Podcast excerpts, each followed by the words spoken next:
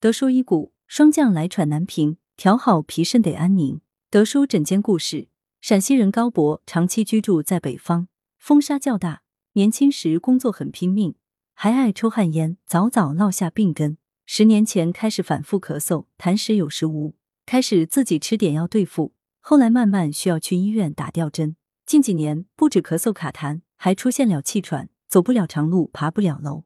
到医院一检查肺功能，原来得了慢性阻塞性肺病。这两三年秋冬季节都特别难熬。咳喘一发作就需要住院，还会胃胀、嗳气、怕冷、夜尿多，稍微吃点寒凉物就会拉肚子。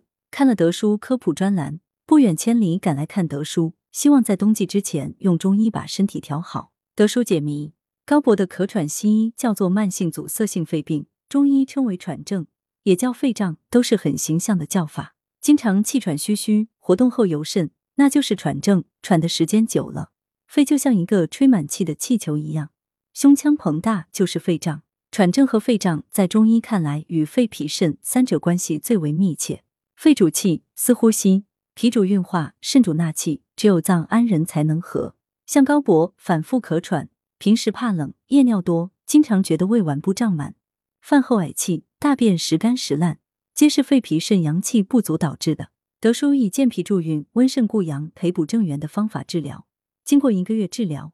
高博的状态有了明显改变，终于可以安稳过个冬天了。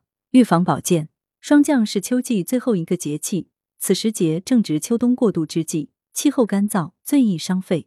俗语讲，补冬不如补霜降，但补不宜燥，以平补为宜，多食温和粥或汤品，润肺化燥，健脾养胃，温固肾气。霜降节气前后是呼吸道疾病发作或加重的高发时期，因此人们应重视呼吸道疾病的预防。锻炼以微微汗出为宜，可选择八段锦、太极拳、广场舞等。平时可配合中药沐足。材料：艾叶二十克，桂枝十五克。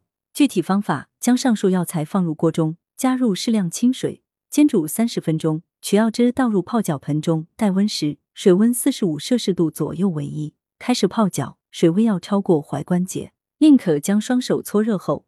至于腰底部，反复搓揉，激发肾中阳气，达到温肾阳之效，固好肾。德舒养生药膳房材料：乌鸡一只，黄芪十克，松子仁三十克，无花果干品三十克，陈皮三克，红枣去核四至五枚，生姜三至五片，精盐适量。功效：滋肾益精，健脾固本。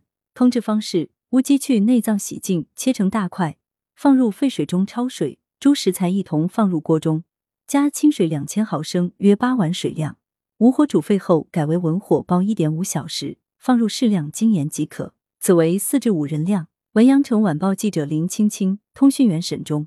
来源：阳城晚报阳城派，责编王墨一。